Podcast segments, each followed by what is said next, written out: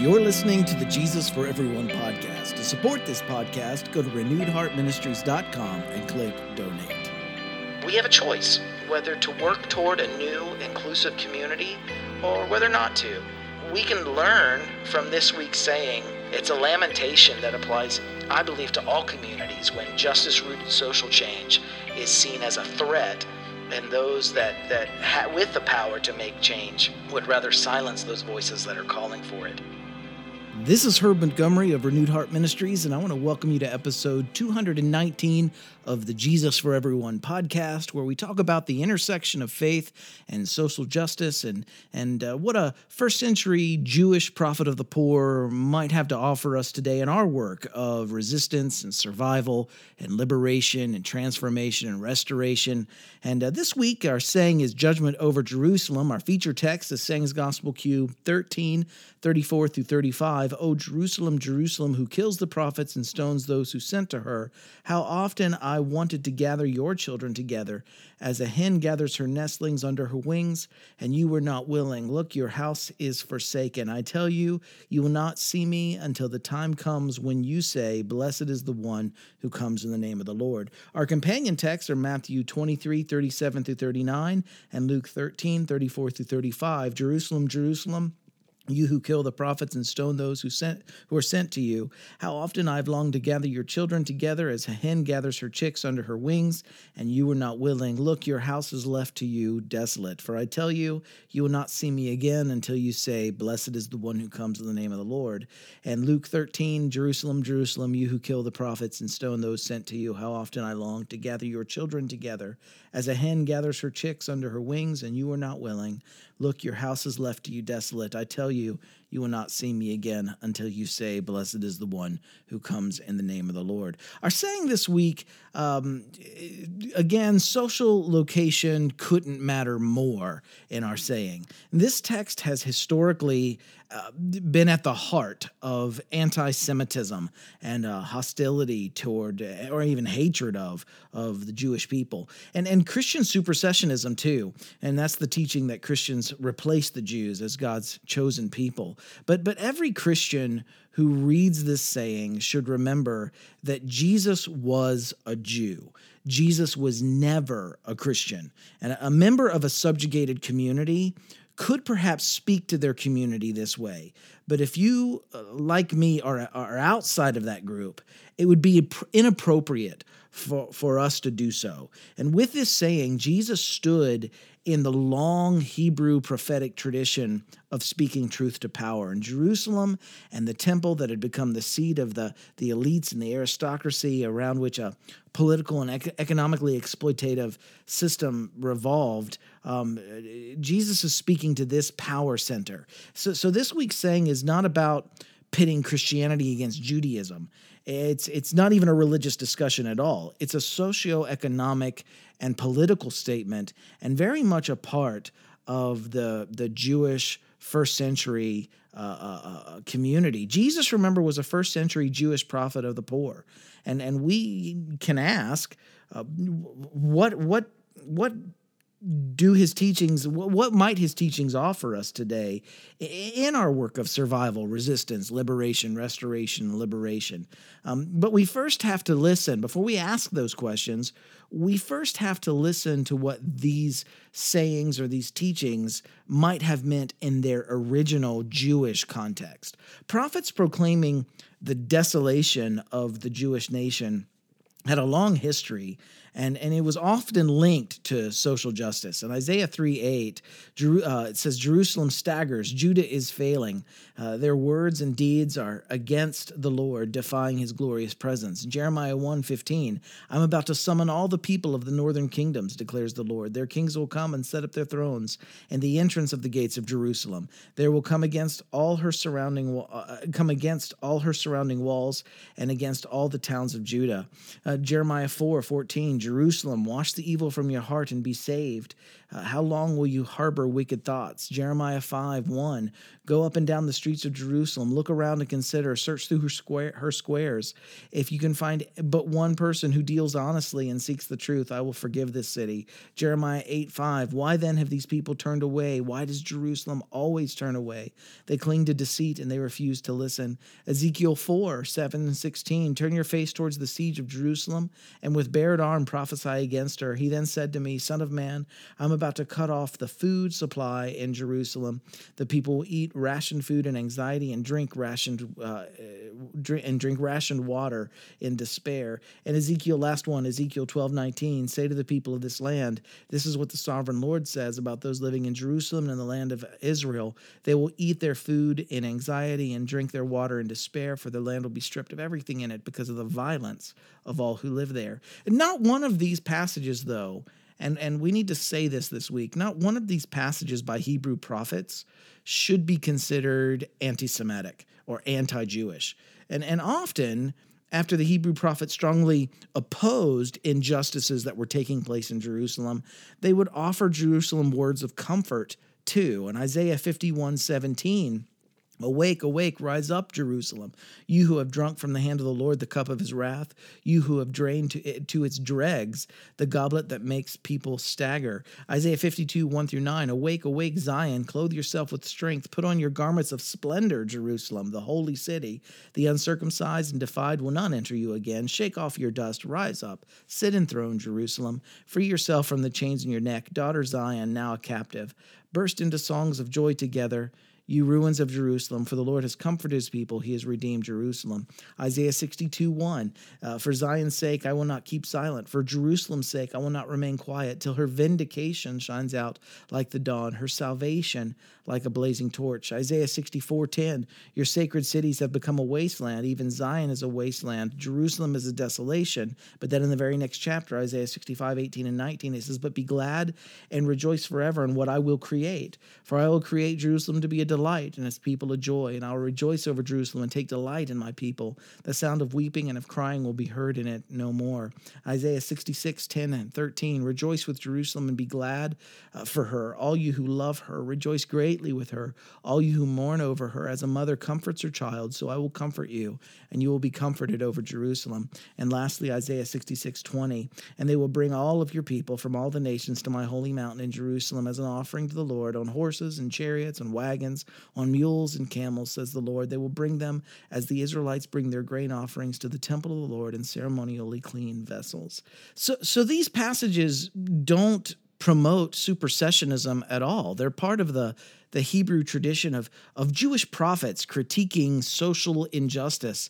And there's nothing necessarily anti Jewish or Jewish or supersessionist, I would argue, in Jesus' societal critique of his own society either. Jesus called the subjugated of his day to nonviolent forms of resistance, as we've seen in, in previous weeks. Um, to follow the path of violent resistance under the watchful eye of Rome would invite a backlash that would wipe out everything for everyone. And Jesus saw nonviolence as the only option that people had to, to resist and still live to enjoy the liberation that their resistance had accomplished. And, and Jesus did call his oppressed audience, and we can see this in, in Luke 14, 18, 18 through 19, to do something where they could. And where they couldn't, he called them to make those who, who could do something deeply uncomfortable until they did. And we find that in Matthew 5, 39 through 41. But he also called the Jewish elite. And he, this, these were the people who were behind the exploitation, not the exploited, but but those that were responsible for the status quo. He called them to liquidate their assets in a radical wealth redistribution and a, and a debt cancellation and a resource sharing that would have been economically healing to the poor. We find this in Luke 19 and in Matthew 19, 21. And had the people been dedicated to, to nonviolent forms of resistance and, and power and resource sharing as Jesus taught, uh, they could have prevented Jerusalem's poor people's revolt, uh, the, the Jewish Roman War of 66 to 69 CE, and, and I believe Jew, Jerusalem's utter destruction by the Romans in, in 70 CE. They could have. Um, uh, not would have, but they could have. And, and I believe Jesus saw a coming crisis um, or at least the authors of the Jesus story did. And and uh, Jesus' love for his own society moved him to warn them and and and and to work to set them on a different path. And this is what I see happening in this week's saying. It's not anti-Semitic, it's not anti-Jewish.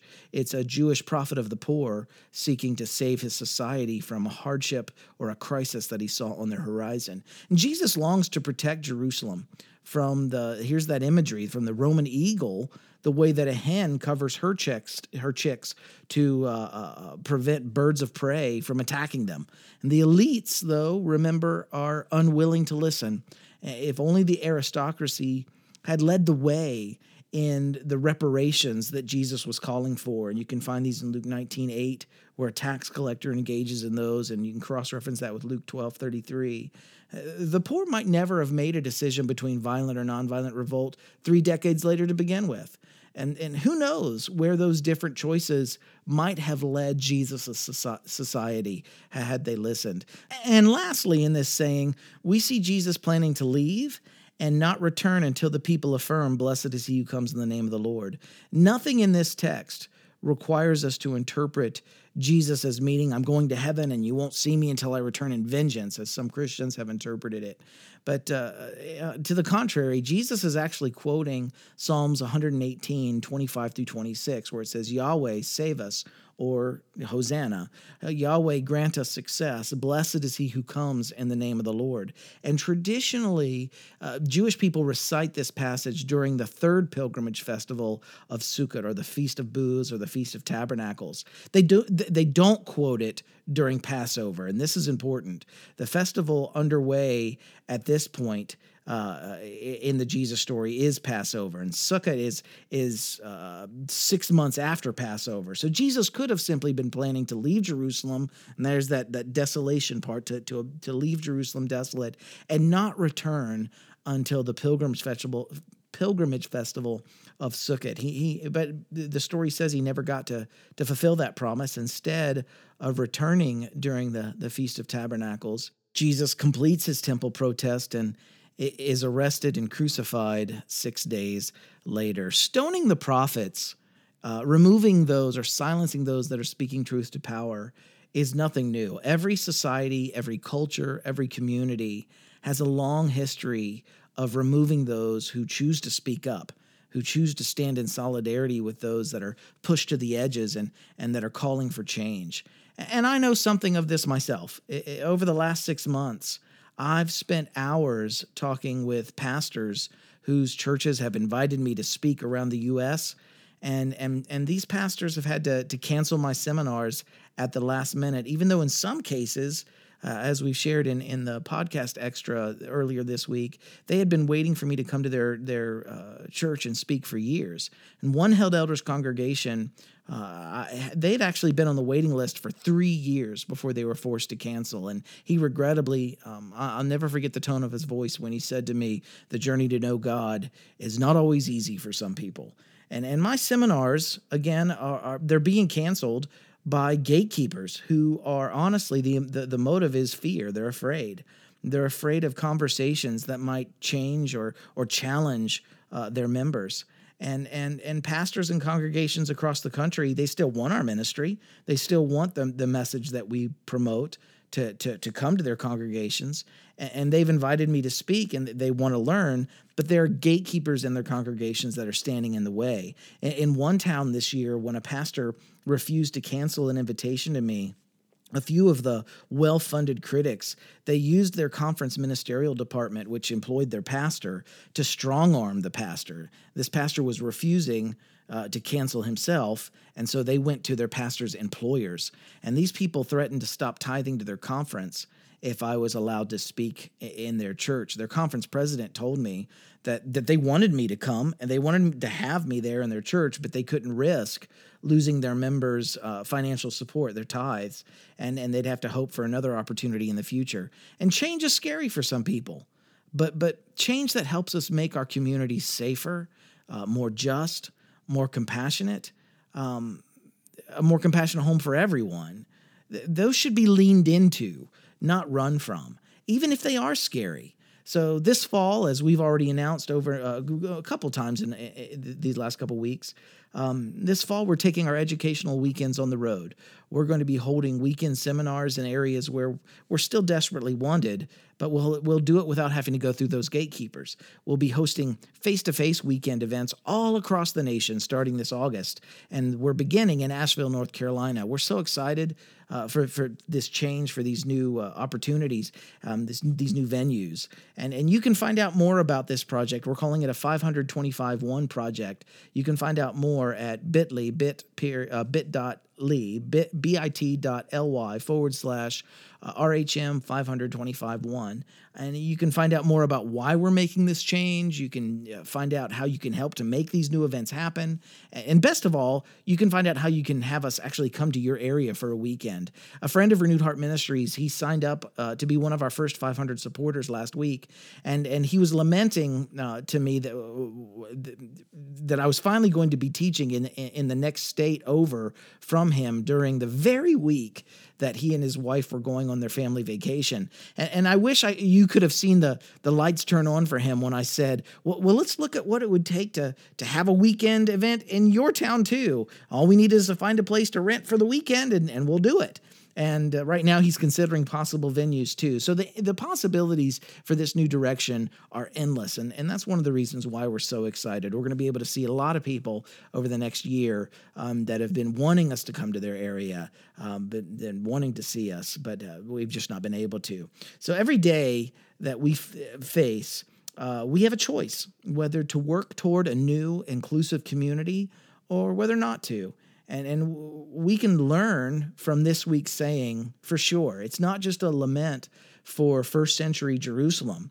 It also addresses any community where exploitation and inequity forces those on the undersides or the margins to feel as if violent revolt is their only hope. It's a lamentation that applies, I believe, to all communities when justice rooted social change is seen as a threat, and those that, that ha- with the power to make change would rather silence those voices that are calling for it. It's a solemn and sad saying that, that should give each of us pause. Jerusalem, Jerusalem, you who kill the prophets, stone those who are sent to her. How often I wanted to gather your children together as hen gathers her nestlings under her wings, and you were not willing. Look, your house is forsaken.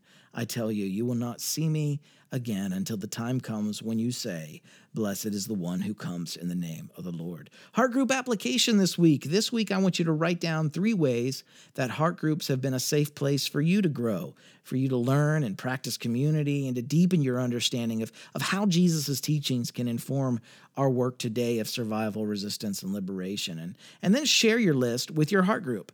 Let the other members know what they've meant to you, how they've helped you, and then discuss how else that your group can can be formed by your desire to make this space available to others too. How can you make this space uh, safe for others to experience what you have? What would it look like to make your heart group a, a safe space for someone not like you. And our, our, new heart group page is, is finally on our website too. You can check that out at rhmheartgroups.com and feel free to, to check it out and let us know what you think. Also, keep those testimonies of how your heart group has impacted you coming in, and we'll be adding them to the page uh, soon. Wherever this finds you this week, remember keep living in love, uh, survival, resistance, liberation, restoration, transformation on our way to thriving. Together, we are making a difference. Thanks for checking in with us this week. I love each one of you. I'll see you next week.